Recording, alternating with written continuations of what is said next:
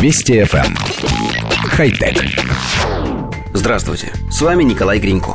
Времена нынче не самые тучные, и многие из нас задумываются об экономии. Первыми в этом списке идут автолюбители. В интернете ведутся жаркие споры о том, сколько топлива можно сэкономить, если не включать во время движения фары или кондиционер. Все верно, эти устройства потребляют электроэнергию, а ее вырабатывает генератор, который, в свою очередь, вращается двигателем, расходующим топливо.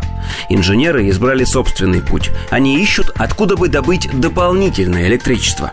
Компания Goodyear продемонстрировала энергосберегающие шины – Основой их является слой пьезоэлектрического материала, скрытого под резиной.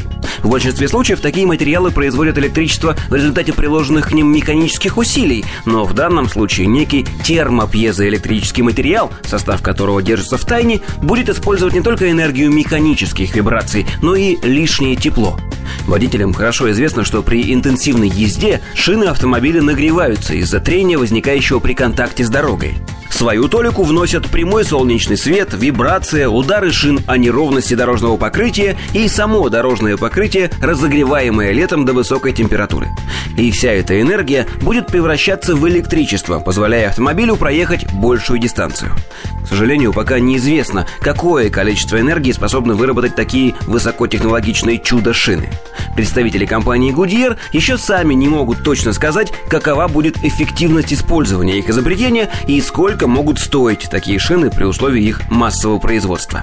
Но в любом случае эта овчинка стоит выделки, ведь любое количество возвращенной или полученной извне энергии – это лишние километры пробега автомобиля и меньшее количество сожженного бензина. Коллектив редакции нашей программы считает, что вопрос стоимости таких шин требует тщательного изучения.